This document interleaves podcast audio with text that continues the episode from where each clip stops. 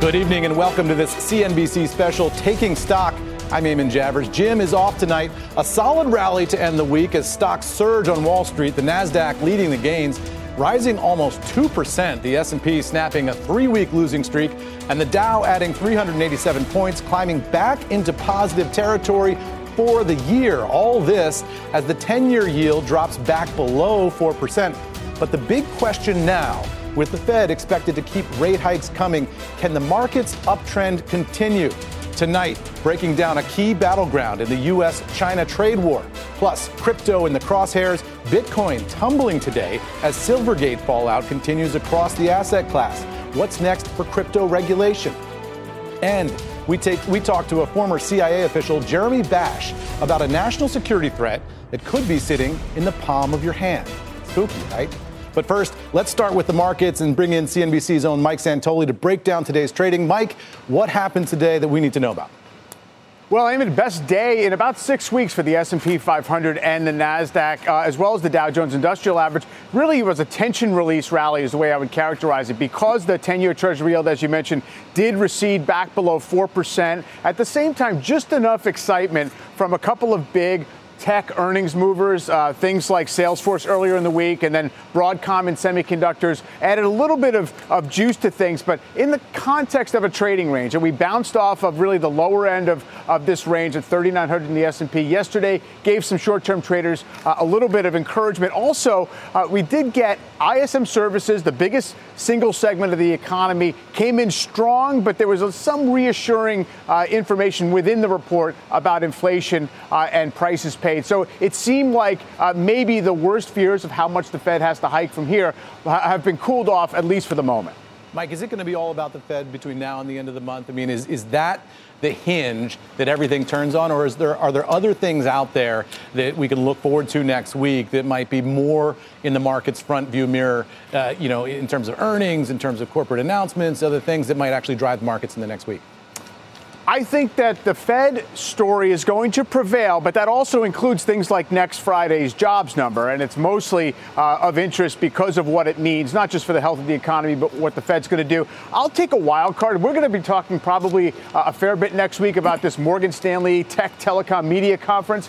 It's been going on forever, and you might get a little bit of a, sort of the outlook from those big sectors that it's going to come in, sort of in between the earnings reporting season. So there's probably going to be a little bit to work with there as well. Thanks, Mike. Stick around. We're going to dig deeper with Peter Boockvar. He's the chief investment strategist for Bleakley Financial Group and a CNBC contributor. Peter, I was reading the notes on what you had to say today. You're a little bit pessimistic, I've got to say. Give us your take. Well, if you look back since last April, the S&P has been trading in a range of 4,300 to the upside, 3,600 to the downside, with 3,950-ish being in the middle, and we keep hovering around there. I think the market is doing that in the face of, obviously, this very sharp rise in interest rates, but a deteriorating earnings picture. And you can just sense that the market is just so desperately waiting and hoping that the Fed is almost done raising interest rates, and somehow magically just the end of the hikes is going to make things clear up and everything will be okay. I still am worried about the pernicious impact of keeping rates high for longer and the sort of chip away that will have on economic activity. And as I said, further expectations that earnings are going to continue to slow and decline from here. We're sitting here on Friday night.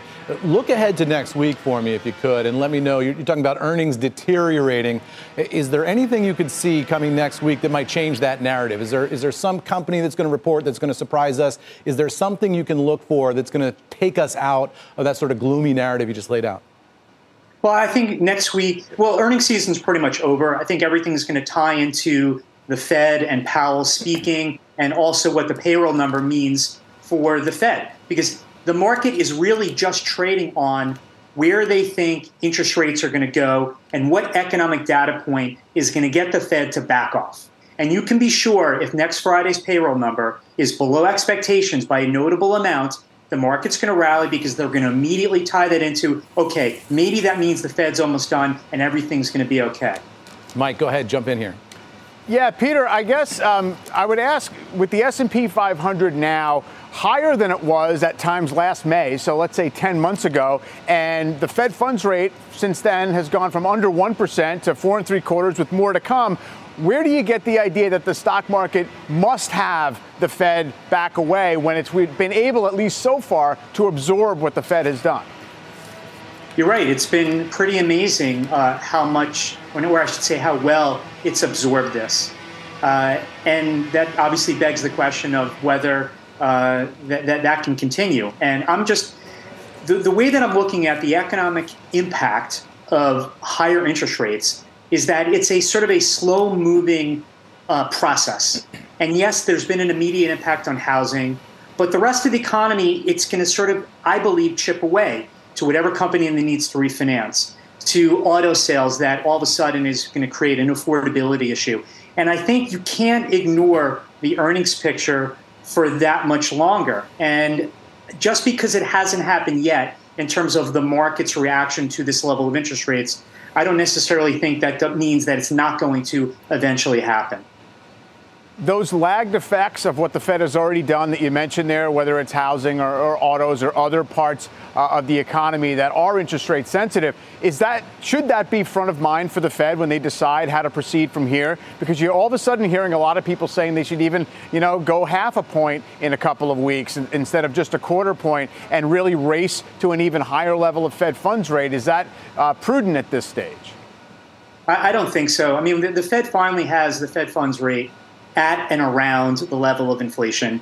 I think that they need to acknowledge that it's not how high from here they take interest rates that will sort of help their battle against inflation, but just keeping rates high for a while is itself consistent tightening. I mean, when you have zero interest rates essentially for 15 years and you go vertical all of a sudden, just having rates at these levels is going to chip away at economic activity as loans come due at much higher interest rates than what is maturing.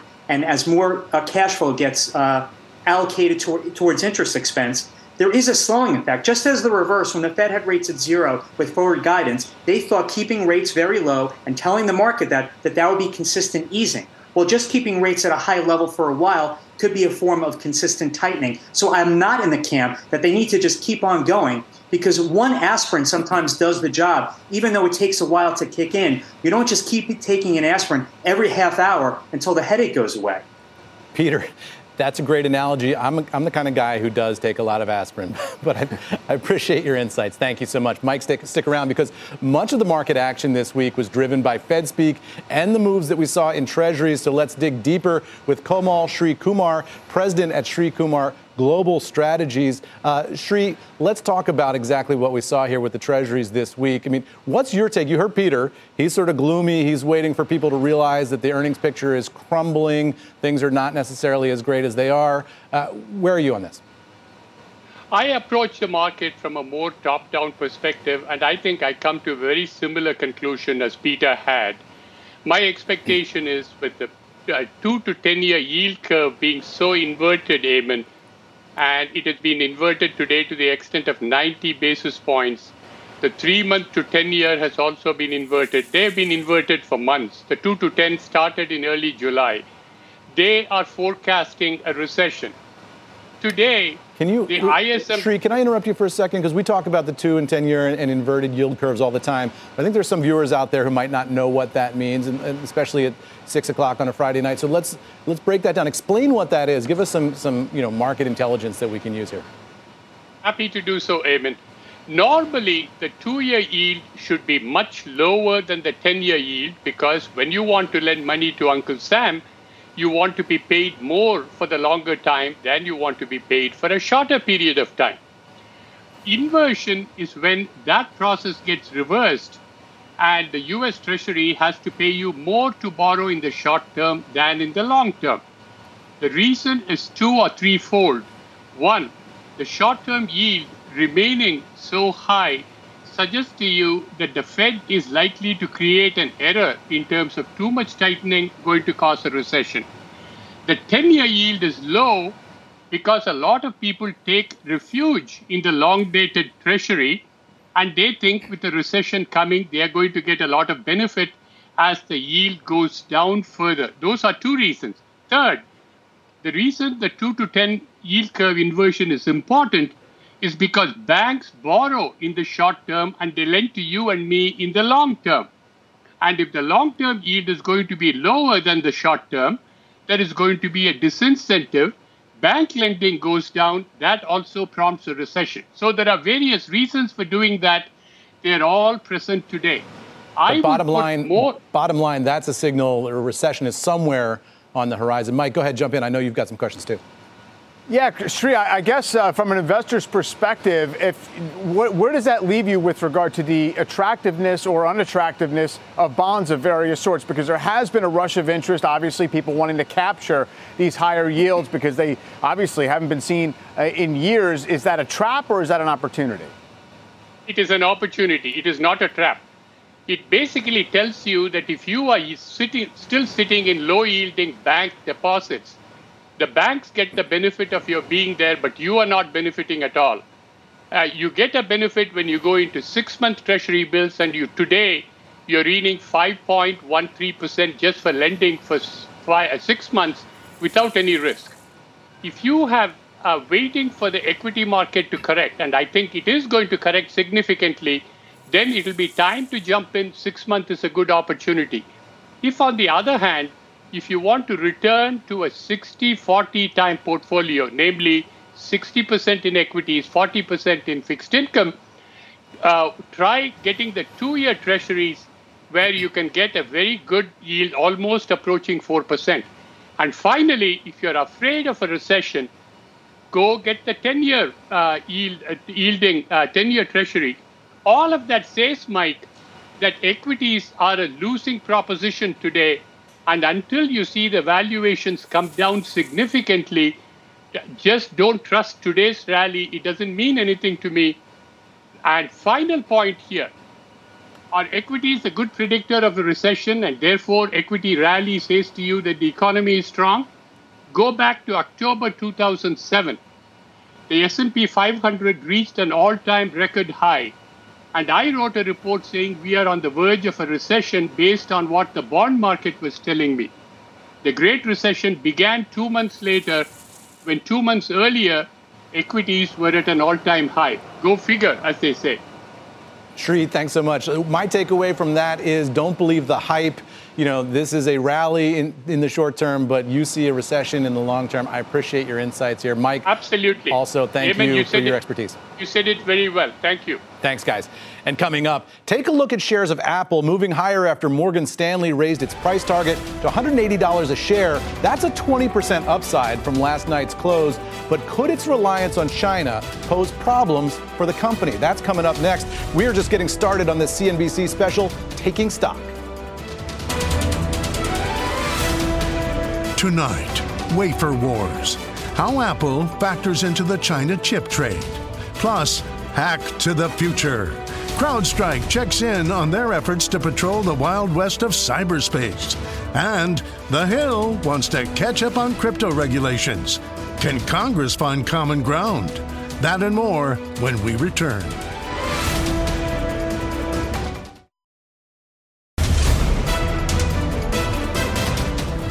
And welcome back. Let's drill down now on a key piece of the China puzzle. That's semiconductors. The tech industry is taking steps to protect itself from a potential U.S.-China military escalation, particularly in Taiwan, which produces 90% of the world's chips. Now, my next guest says that if tensions between the U.S. and China finally do snap, we'll see a total rupture in the world's semiconductor and electronic supply chain. So what would that look like? Well, let's dig deeper with Chris Miller. He's an associate professor at Tufts University, and he's the author of Chip War, The Fight for the World's Most Critical Technology. Chris, let me throw this proposition at you, which somebody very smart in geostrategery laid out for me. That is that the Chinese haven't gone into Taiwan under this theory because of the semiconductor industry in Taiwan and the threat that a war would destroy those manufacturing facilities in Taiwan. That would rebound negatively on the Chinese economy. And so they can't kill the golden goose by launching an invasion now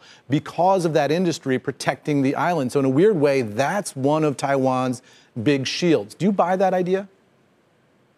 Well, I think the primary factor that's deterring China from attacking Taiwan is the risk that if China were to attack or to invade, the U.S. would respond, helping Taiwan, and therefore China could lose the war. I think that's a lot. Do you believe that the U.S. I mean, I know President Biden has said that the United States would. We, for decades, people should know, we had a policy of strategic ambiguity where we sort of wouldn't say exactly what we would do if China invaded. President Biden has said, yes, the United States would respond. But when the chips are down, so to speak, do you actually think, you know, U.S. Marines would be fighting in Taiwan against the Chinese army?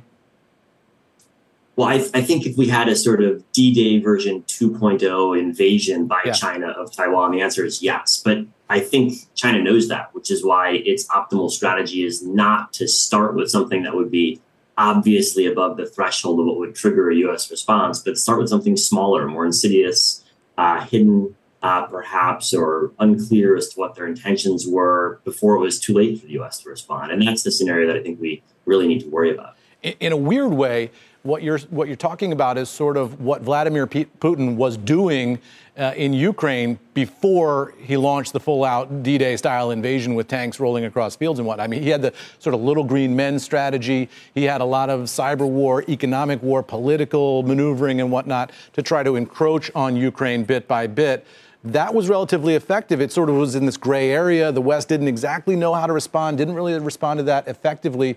You wonder if Xi Jinping is looking at that and saying, you know, Putin's big mistake was the invasion, not the force and not the attempt to put pressure on that territory that he wanted to collect. I think that's very possible. I think it's also possible that China looks at a blockade as another option that could put a lot of pressure on Taiwan. It would be very difficult for the U.S. to respond to. It would be sort of like the Cuban Missile Crisis, except this time the island would be just offshore of China, and the U.S. leadership would have a real struggle knowing what to do in response to a Chinese decision to launch a partial or a full blockade of Taiwan. Yeah, a blockade of Taiwan strikes me as sort of the worst-case scenario for American companies, right? Because suddenly your access to chips goes out the window. It's not clear what happens. The big sort of $64,000 question over all of this is what happens to a company like Apple in a scenario like that? I mean, Apple counts on China as an enormous market. I believe it's their number 2 market. It counts on China to manufacture just about everything that it makes. If there's a blockade scenario, can Apple even continue as a going concern if there's sort of a naval blockade or naval warfare around Taiwan?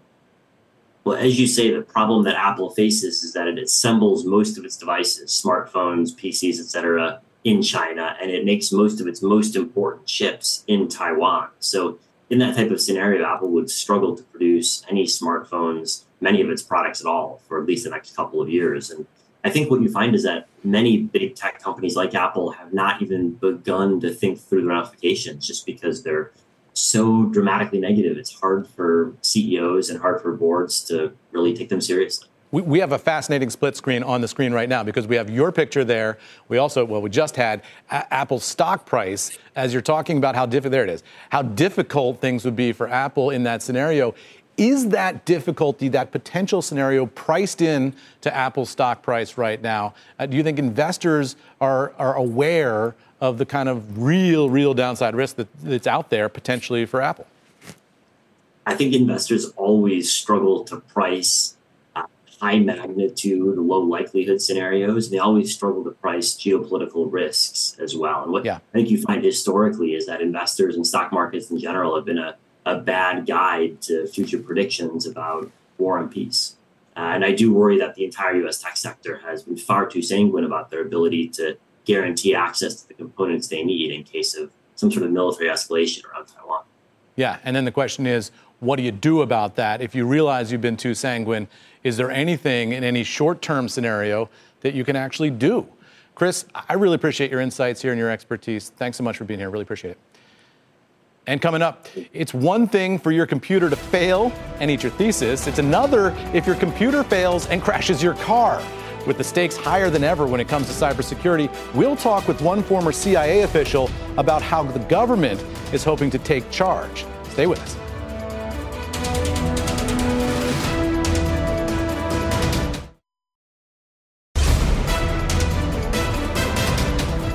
And welcome back. The Biden administration's efforts to expand minimum cybersecurity requirements and to impose legal liability on software makers that fail to meet basic cyber standards have many tech companies scrambling. But will this actually make us any safer from cybercrime? Joining us now is Jeremy Bash. He's a former chief of staff at the CIA and at the Department of Defense. Jeremy, my friend, very good to see you. What is the Biden administration trying to accomplish here this week in cybersecurity? Well, first, they announced two important things. First, with respect to your previous segment, they announced the first funding opportunity for the CHIPS Act, the effort to invest $50 billion in the domestic production of semiconductors. But with respect to the cybersecurity, Eamon, today the administration rolled out their national cybersecurity strategy.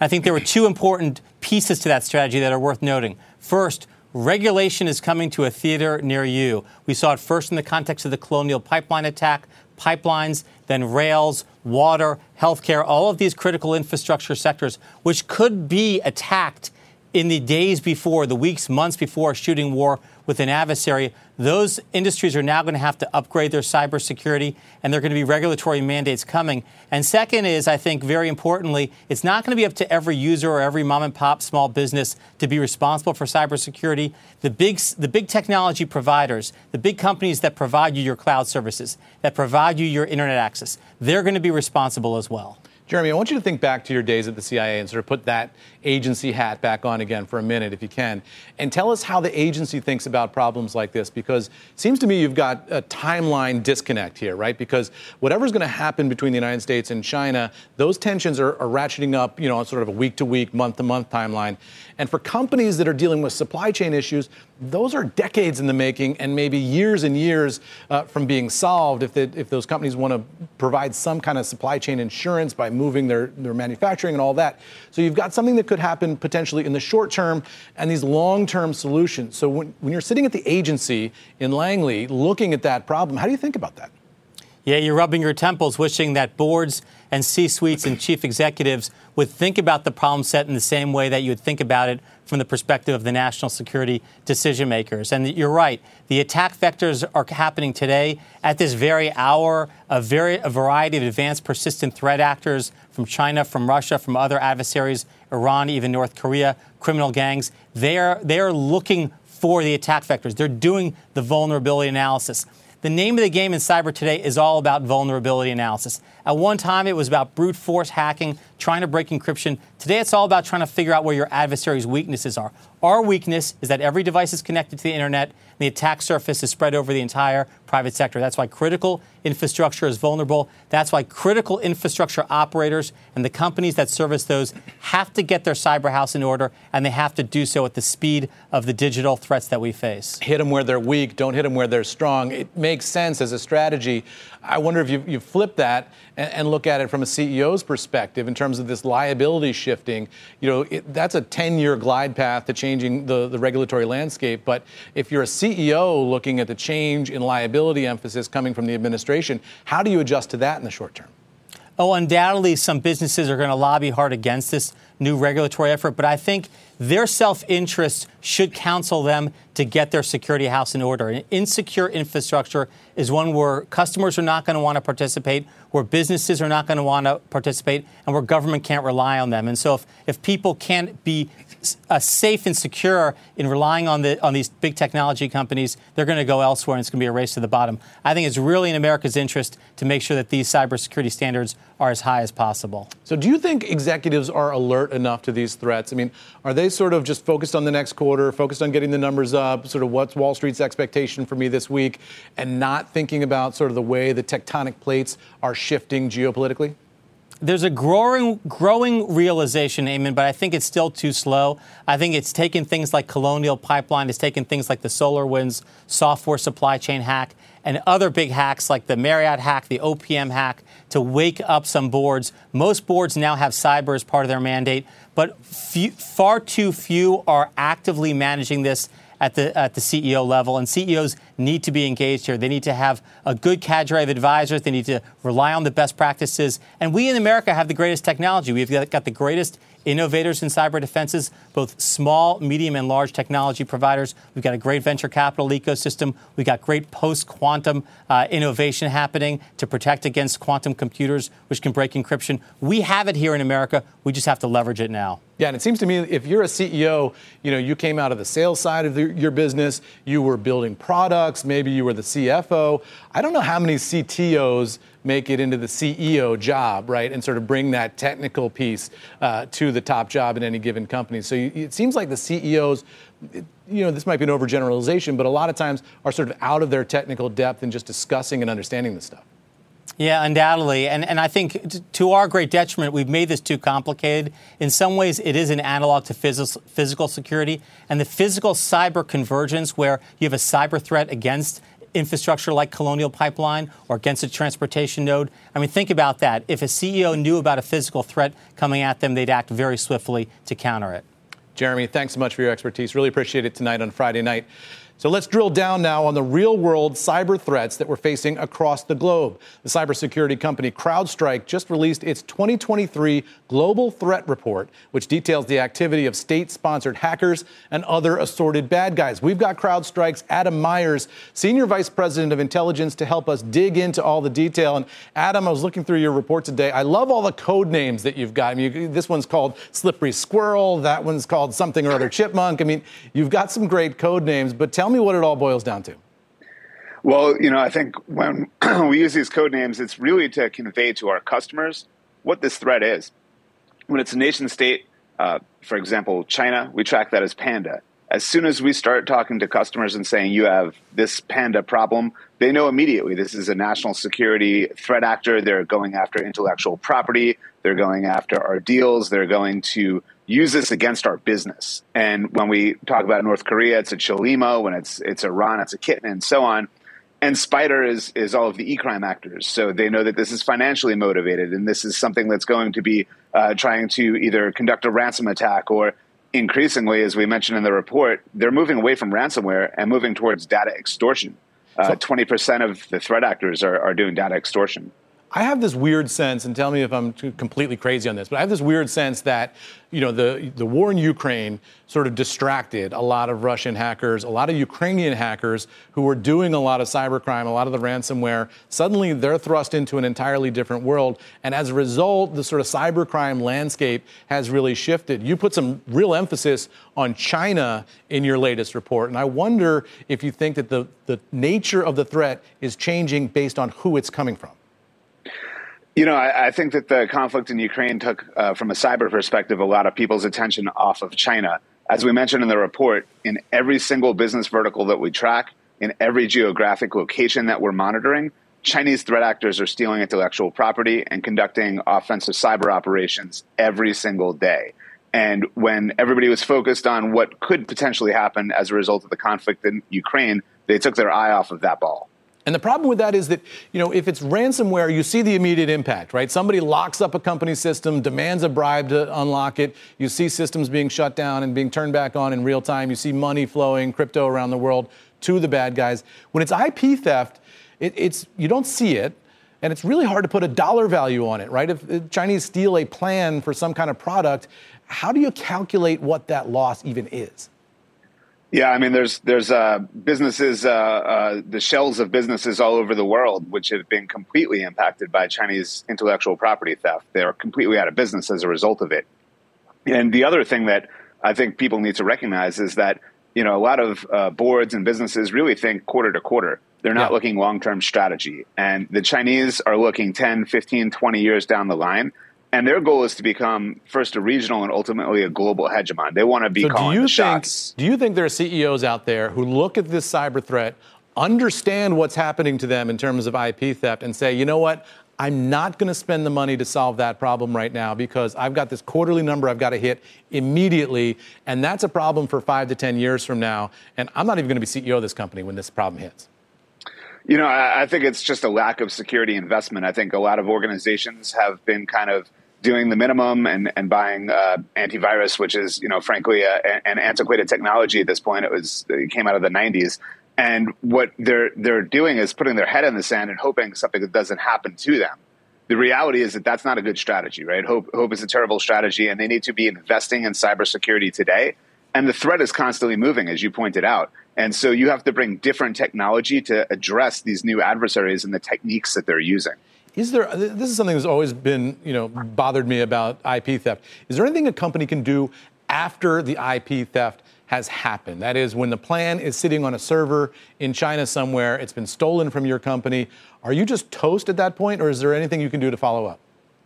Well, I think you have to innovate, right? Keep innovating, because I think they're stealing this technology and this intellectual property. So you got to come up with a new plan.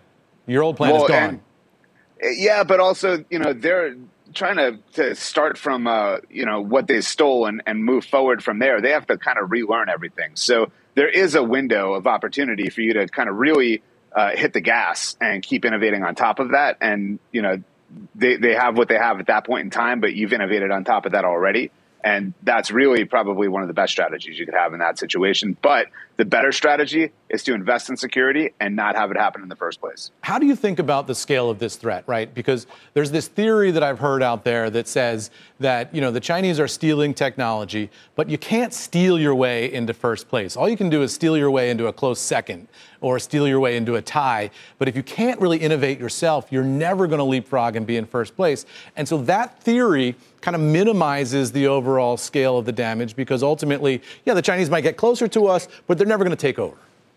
Yeah, but they could also do it much cheaper, right? They could dump. This is what they do with lots of other industries. They dump in the market and people start buying from China. Look at things like Huawei and ZTE. It's a cheaper alternative. It, in many cases, is good enough. And when the Chinese are doing that, they're tying that to some of these infrastructure projects. They're stealing not just intellectual property, but negotiating positions. They're stealing strategies, so that they know that if there's a high-speed rail project and they can come in at a lower bid with their technology and win that project, then they're building a dependency on China for wherever that project was built. And that's their goal, right? They want to create these hooks and a dependency on China so that moving forward 10, 15, 20 years, they're the shot caller. Yeah, and that's that long-term piece that you're talking about. Adam, great stuff. Thank you so much. I'm going to watch out for Slippery Squirrel. Really appreciate all the code names and all the advice. And meanwhile, don't go anywhere. There's much more ahead on this CNBC special, Taking Stock. Coming up, rancor under the dome? The big issue standing between Congress and crypto reform. Plus, break bread with us. A three-stock dinner sautéed to order. And off with their heads? Will news of a price drop be your ticket to the metaverse? Keep it here.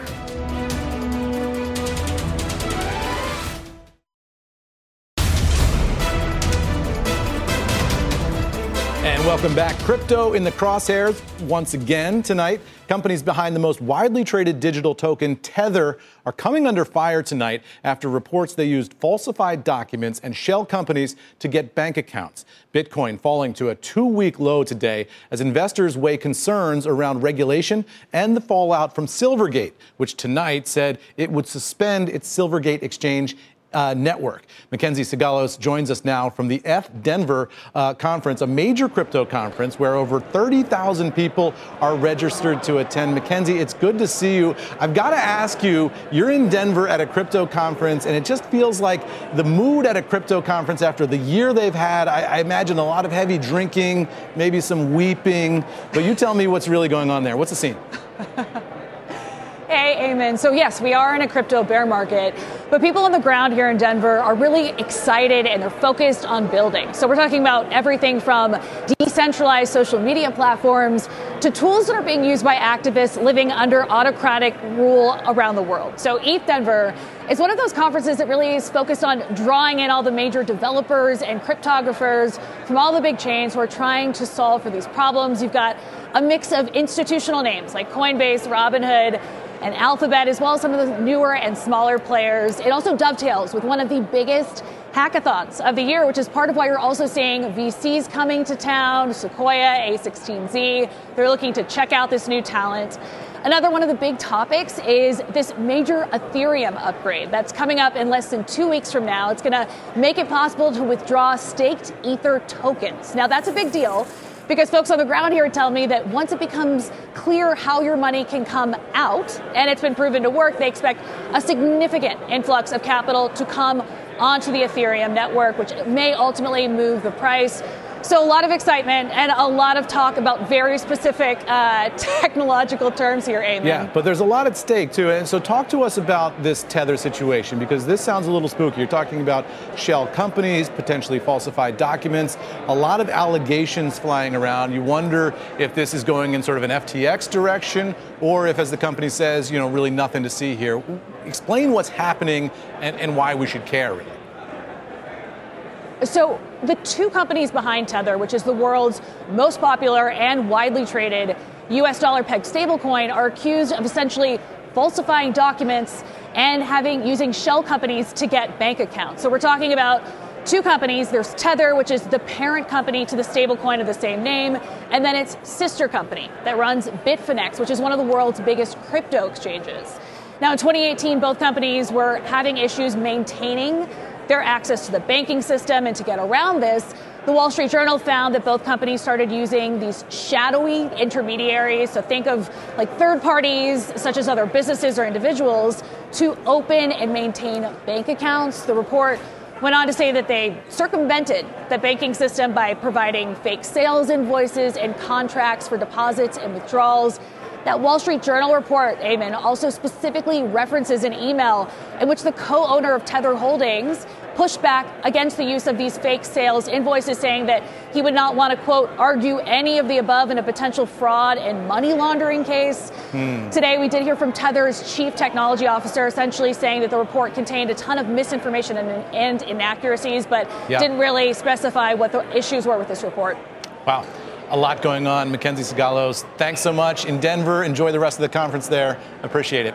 Now let's get another check on how the market ended the day. The averages rallied across the board, with the Dow ending up 387 points, turning comfortably positive for the year. The Nasdaq leading those gains, up 2.5% for the week. And take a look at oil, as WTI crude closed higher for its first positive week in three. It's now within 1% of going positive year to date. Oil prices also rallied today on a report that the United Arab Emirates is considering leaving OPEC amid disagreements with Saudi Arabia.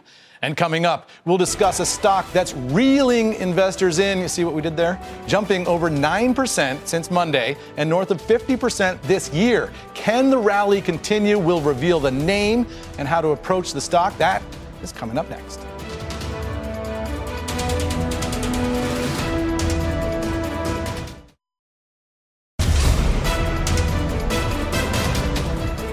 Welcome back. You know that segment that we do on Power Lunch? It's called Three Stock Lunch. Well, we have very cleverly come up with a new segment for tonight. It's called Three Stock Dinner. We're tracking three of the day's biggest movers and digging deeper into how to play them. Let's bring in Shelby McFadden, investment analyst at Motley Fool Asset Management. Shelby, thanks for being here. Really appreciate your time and expertise. First up, let's hit Costco, down after posting a mixed quarter. What's your approach here, Shelby? You know, the way I look at Costco is I see it as a great example of a company that can deliver on their value proposition and has the advantage of excellent management. So they're not able to control the macroeconomic environment, right? They can't control their competitors. But what they can do, and what they do consistently, is evaluate and reevaluate their competitive position on their core items. They offer value so that they can drive sales and drive membership, drive traffic, and then drive average ticket. And part of the reason they're able to do that is because of their amazing position when it comes to cost compared to their peers. So, you know, inflation is rough. You're going to see some, unfavorable environments, especially so exposed to consumer. But I do think that Costco has a superior management team that's prepared to get them through a tough time and potentially come out of the other side with increased market share. So you like Costco. Next up, C3 AI. It's surging over 30% after an earnings beat. What's your take on that one? You know, I think that C3 AI is a company that demonstrates the value in a fundamental bottom-up approach to looking for high-quality companies, right? You know, in this environment that's been really tough on tech valuations and has even sort of doubted the viability of ongoing AI solutions demand, they've gone ahead and shown us that if they deliver on value proposition and if they can continue to maintain demand for their product throughout the business cycle, that that's what it's going to come down to in the end, right? You know, management's really optimistic about the business. They've still got a healthy balance sheet. And to me, that's a demonstration of their capacity to differentiate and to sort of prove themselves in a tough environment. So I think that C3 AI has shown that you can still differentiate yourself, even in a group that's got a little bit of a doubtful cloud hanging over it. All right, so that's 2 out of 3 that you like. Finally, that mystery chart that we showed you earlier, the clue was reeling them in. It's Meta announcing a huge price drop for its Quest headset and rising on that news, as well as some bullish notes from Barclays and Morgan Stanley. Shelby, would you recommend this one and go for 3 for 3 tonight? You know, I do think that Meta is beginning to deliver on that show me proposition that a lot of investors put in front of them a few quarters ago. You know, we are seeing that among their achievements, they have successfully gone ahead and scaled those reels, right? They can now focus on monetization, efficiency in that product line, pulling those profitability levers. And I think in seeing the slash on the headsets price is also a demonstration of the fact that they are pivoting to being more diligent on their capital and operational expenditure. And those two things combined reassure investors that, one, management's not asleep at the wheel, and they do care about what's going to be accretive to the business. And two, they are really starting to focus on what's going to drive cash flow. So I do think that Meta's really starting to deliver on the fact that they are paying attention, that they understand what's going to be the most valuable to shareholders. So I do think there's a bit of a turnaround there. Shelby McFadden, 3 for 3. Thanks so much. Have a great weekend. Thank you. And everybody else, don't go anywhere. We're going to continue this conversation and get Meta with Meta. You see what we did there. That's coming up next.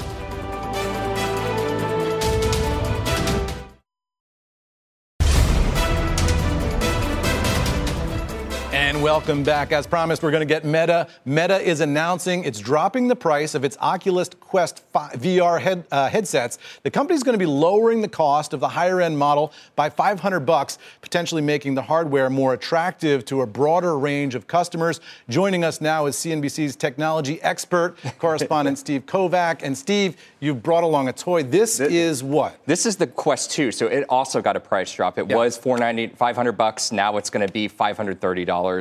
The one that we're talking about. $500 for this guy. Exactly. Yeah. Not anymore, but yes. And then the other one is the Pro, the one they just released about 4 or 5 months ago, already getting its price cut by $500. That's a third. It was $1,500 before. So how easy are these things to use? Now, I have to preserve my dignity, so I can't wear that on set. And I can't. But just show us what it looks like. It's a little hard to do with my IFB and my glasses and so forth. Show us how big it is and how it looks. It's very chunky. Yeah. And it's not comfortable to wear. Yeah. I know you've tried it before, too. It's not comfortable to wear for extended periods of time. You use it in small bursts. Now, today's news is really important, Eamon, because we know they've been burning cash on this metaverse business, $13 billion in 2022 alone. Wow, and that's a lot of money. And when you see a hardware company, is that thing worth $13 billion? No, exactly not. But when you see a hardware company cut costs by a third on their most important product ever in their history, the thing they pivoted the entire company to, that's your sign it's not selling well or is meeting expectations. But it could be a winner, right? I mean, Tesla's doing the same thing, right? They're saying,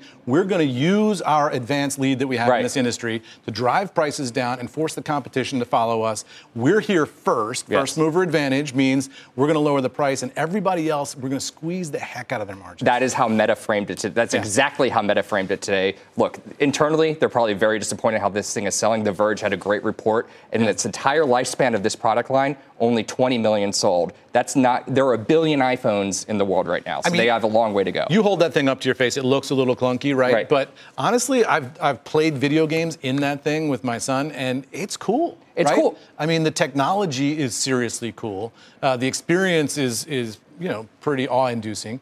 Why do you think it's not selling as well as they thought? It's one of the problems is the price. So that they've actually raised the price. How many 11-year-olds can afford the $500? Well, that too. Right. And they actually raised the price on this last year. It used to be you can get one of these for $300 at the lowest storage model. Then they bumped it up all the way to $500 because supply chain issues that we had earlier in the pandemic were affecting their ability to get these out the door. Now they're like, oh, my God, we have to lower the price, because their goal is, like you said, to get them in people's hands. The problem is they don't have the experiences there to keep people engaged. You hear so many anecdotes of people who own these, that myself included, by the way, that you use it for a month or two, it sits collecting dust on your shelf after that. It's like your Peloton. Exactly. It's the Peloton for your face. You can't even hang laundry on that. No, exactly. So what's your guess? Is this a winning strategy for them? Here's my guess. Yeah. In June, Apple is going to have their version of this, and then everyone follows. We see that so many times with every new product category Apple goes into. We saw it with the watch leading up to the Apple Watch. Yeah. Samsung released 6 different models of watches before this. Is Apple going to kill this? That is a really good question. Apple has its work cut out for it to sell us on this in a way that Meta has not been able to. Yeah. That is going to be the key. What's their marketing? What's their messaging around it? That's the key. Steve, thanks so much for being here. Really appreciate it. Thanks. I like the Iron Man game. That does it for us tonight. Have a great weekend.